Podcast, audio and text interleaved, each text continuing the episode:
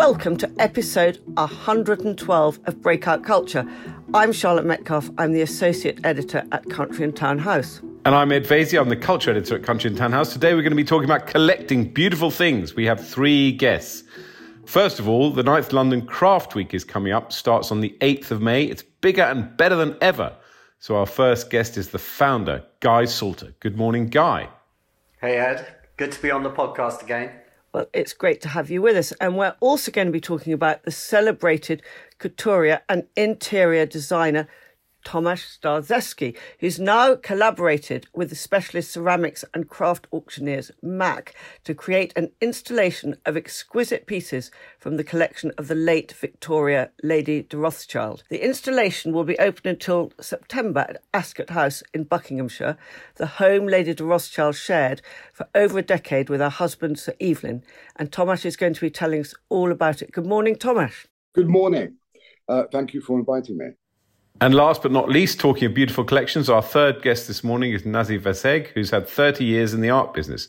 She's been at Sotheby's, she's run Masterpiece, and now she heads up her art advisory company, Business of Art. She's here today to talk about her boutique art platform, Eye of the Collector, because the third edition of its fair is running between the 17th and 20th of May at 2 Temple Place in London. We're looking forward to hearing what we can see there. Good morning, Nazy. Good morning, Ed. It's very nice to be here. Thank you for inviting me. Isn't everyone so polite, Charlotte? I know. And we've know, reunited them as well because they each haven't seen each other for about 20 years. That's right. I haven't seen Tomasz for longer. We're not going to go not, there. We're not going to say how long are we talking. No, we were children when we saw each other. Now, let's start with you, Guy, because it doesn't seem a year ago that you were on this podcast telling us about London Craft Week in 2022. And I remember you saying then how you were really noticing a growing appetite for collecting. And I'm sure our listeners will be eager to hear what's on offer this year. I know, for example, you have some really exciting events exploring craft behind the coronation, and the Times had dubbed it the most luxurious craft fair in the world with its huge and varied programme all over the capital. So, can you start by giving us, if you can, I know it's difficult, an overview of the week and why you think there's such a rising fascination with and demand for high quality, one of a kind product? It is actually quite difficult because it has become so big now that um, it's hard to sort of encapsulate it just in a few sentences. But and of course, this year as well, we had the added excitement of the coronation and wanted to do justice to this ecosystem of craftspeople and artists who are patronised um, by the king and, and, and by the monarchy. But at the same time, we also had uh, our international pavilions. You may remember from last year, that was an experiment, uh, and so the number has doubled this year. Uh, but at the same time, as you say, to do justice to contemporary craft and to that desire to collect that um, I, I, don't know if the rest of you have noticed this, but I, even over the last year, I've seen I've seen that really explode. So essentially, it's the same old thing. You can do everything from heritage craft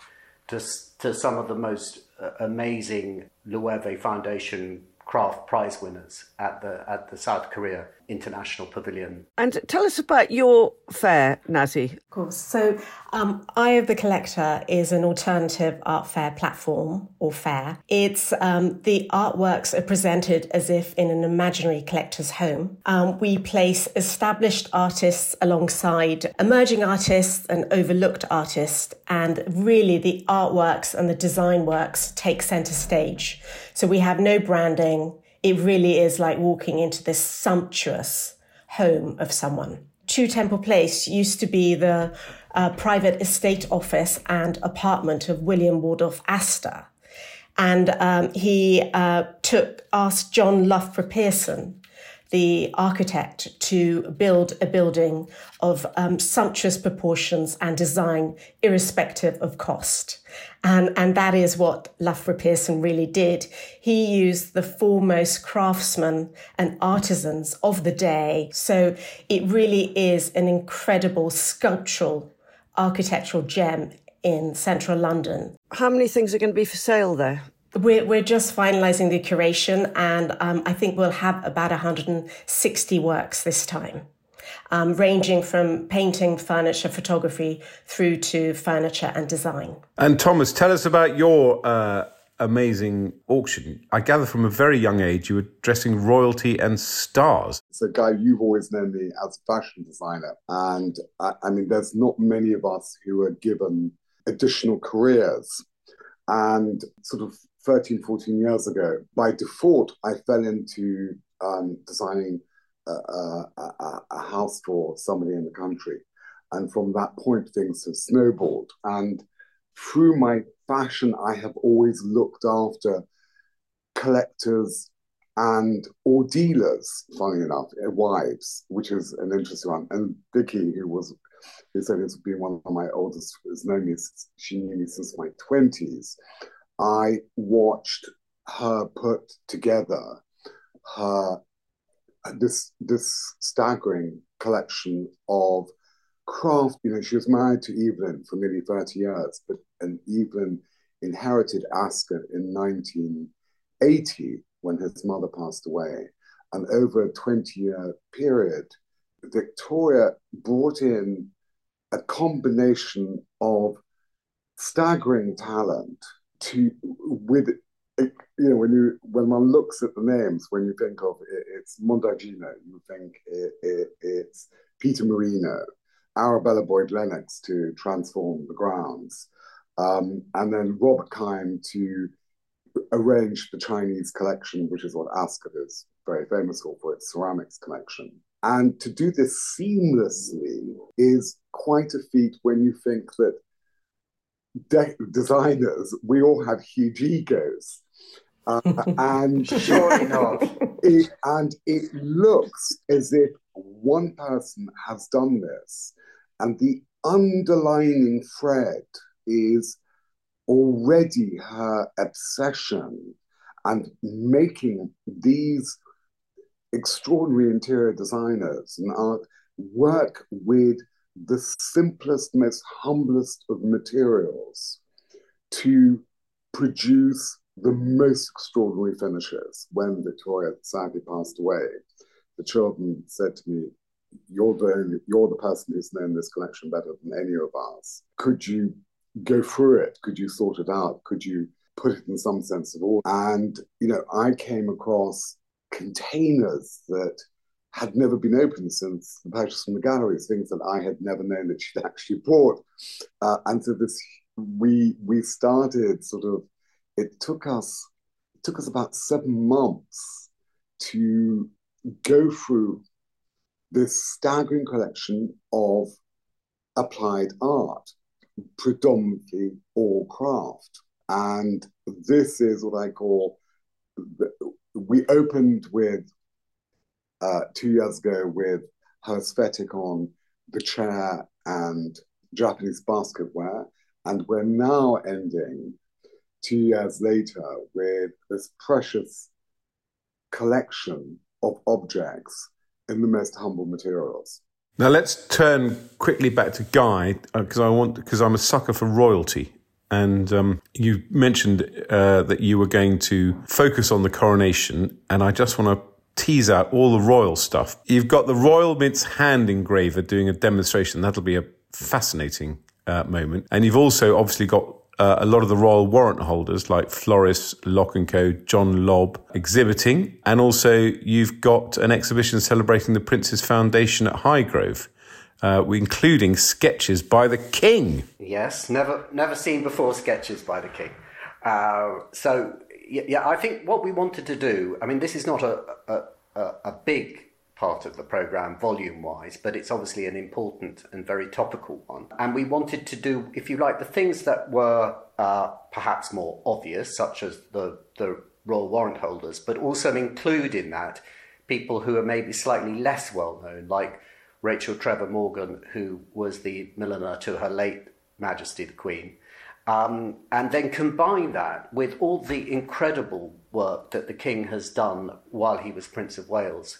A lot of it behind the scenes. Um, obviously, some of the slightly better known stuff in terms of the School of Traditional Arts the Modern Artisan and and the the new Stone School of Furniture now based down at, at Highgrove, but also you know the work he did with Turquoise Mountain, which uh, was was founded in Afghanistan to try and revive the historical crafts there. Um, and uh, they're doing a, a, a wonderful event at, at Leighton House. So I hope that what we're doing is giving a little snapshot of all the extraordinary patronage that has continued, you know, hundreds of years later with, with our royal family. You're also focusing on Acton and Park Royal. I never thought I would see creative Acton and Park Royal in the same sentence, but apparently they're part of a creative enterprise zone.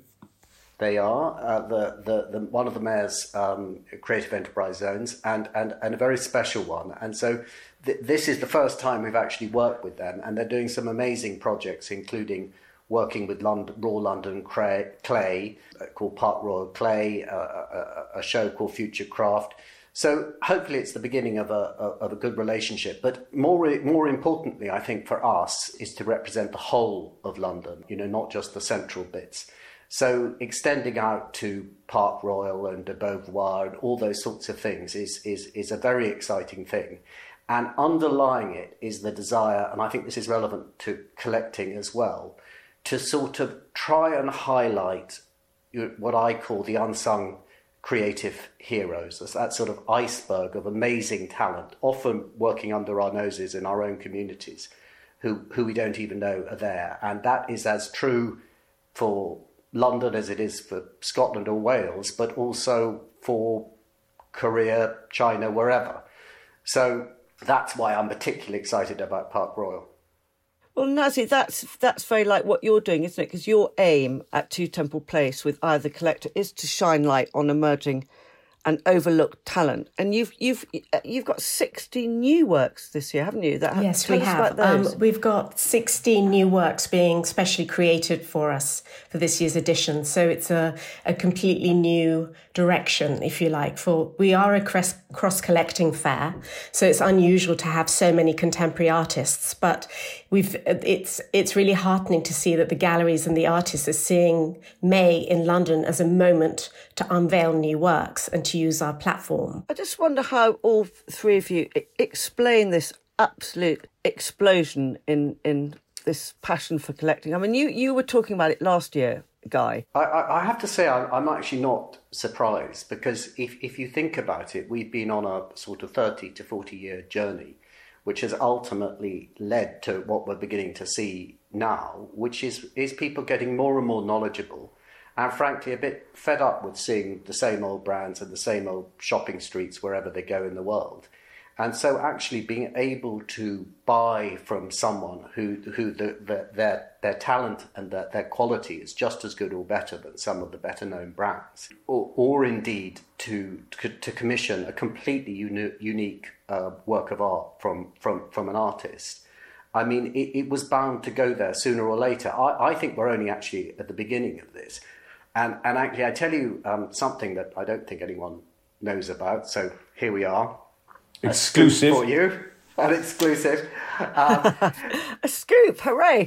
there's a lot that happens sort of with private events during London Craft Week. Um, uh, so, sort of behind the scenes that come together quietly and don't go into the programme. And, and one of them is actually an event for collectors, which, believe it or not, is on a train um, so we've we've we've got this event with the British Pullman, you know, Belmond, where basically we're taking a group of collectors on a sort of train ride around the uh, the English countryside, and each carriage will have a different maker with different artists working away. So in a way, it's just a bit of fun, but it's quite symbolic of the fact that there, there just are so many people who want to learn more and are interested in that kind of thing. I think that what what what is also happening, and, and I think Maak is, is that first platform that's going to be testing the market, where craft is going to be ultimately divided in two areas, and that is craft as art,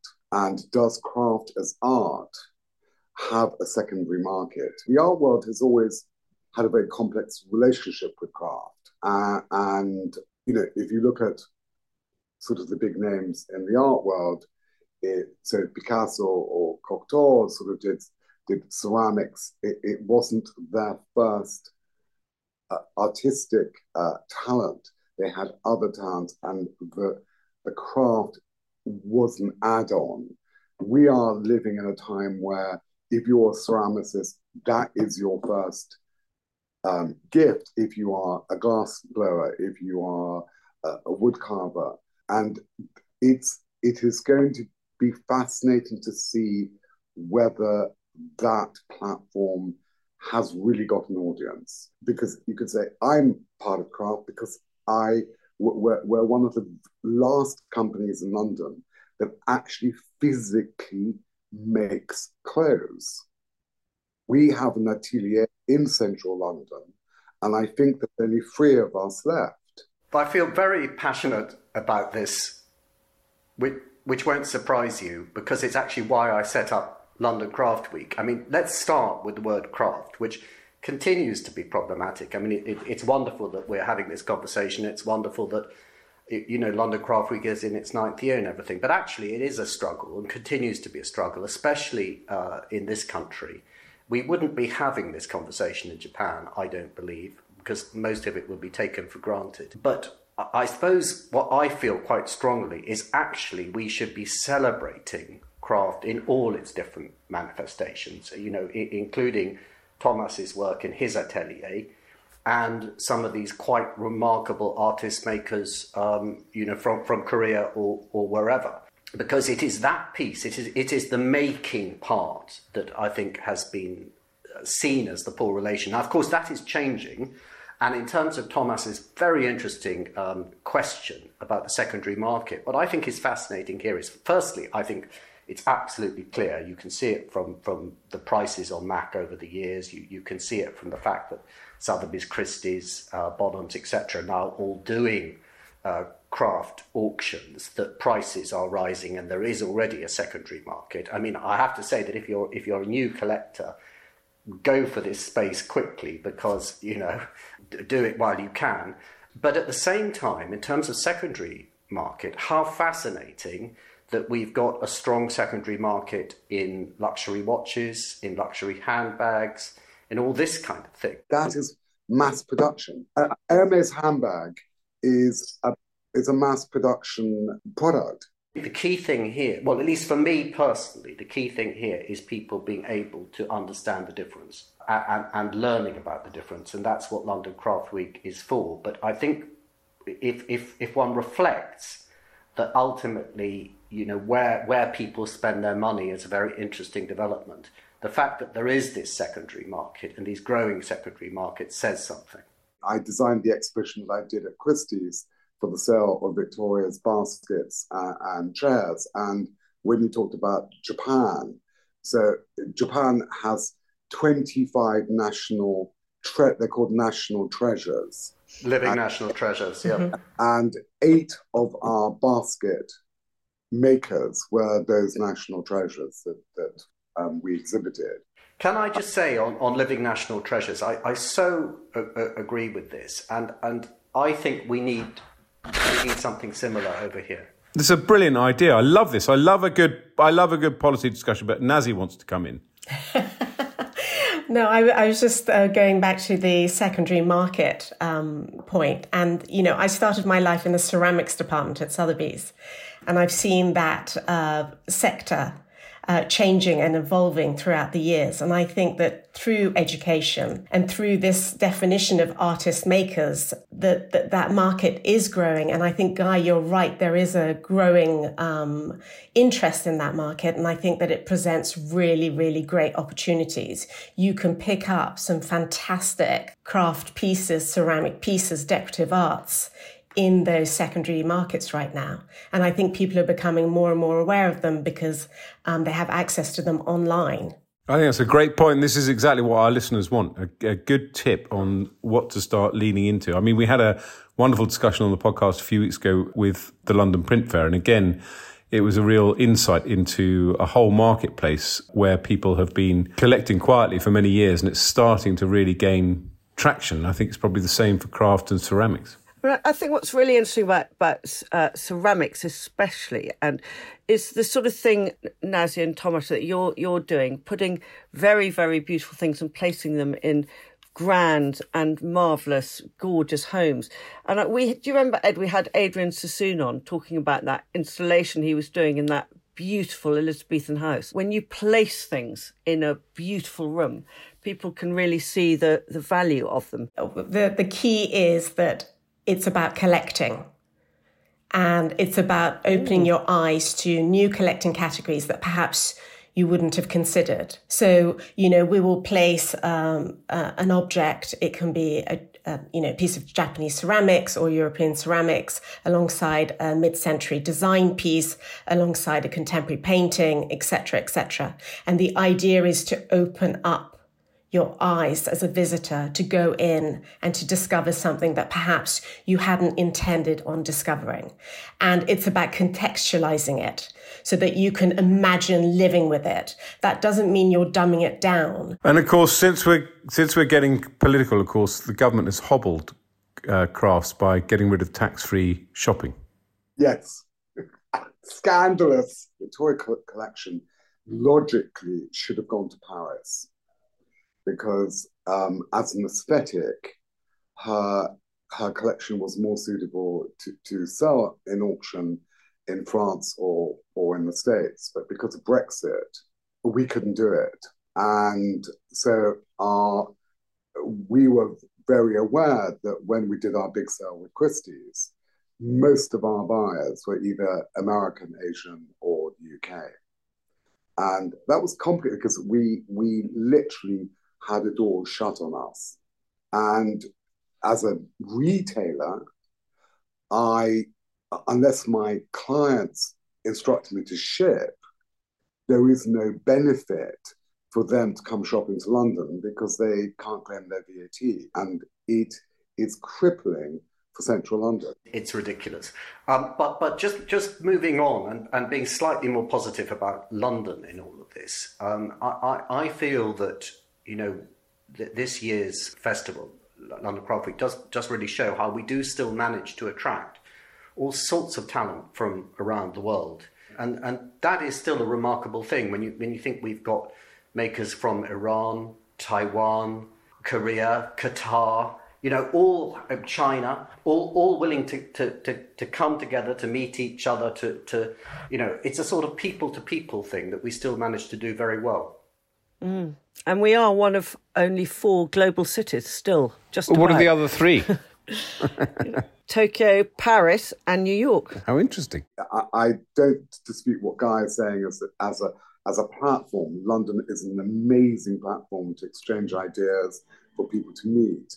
But as an actual marketplace, uh, uh, it it isn't the same. It, it, we we have lost our footing, and um, and I think it, it, it's quite serious. Look at the tragedy that we've lost, that Masterpiece have cancelled. I think that, you know, Masterpiece was uh, a great example of uh, cross collecting and it perfectly fused all the elements that we've been talking about between art, design, craft, um, and antiques. Um, and it was at the height of the London summer season. I do think that we live in a different world uh, that to one that we lived in a few years ago.